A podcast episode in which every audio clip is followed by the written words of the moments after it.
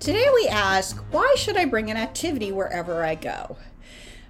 Now, I live in New York City, which means there's a lot of waiting waiting for the subway, waiting on the subway. Maybe go to the doctor's office and they're late.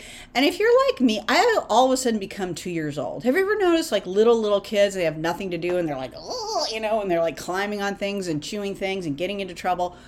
Your inner two year old, when you have to wait, if you're like me, is going to be like, this sucks.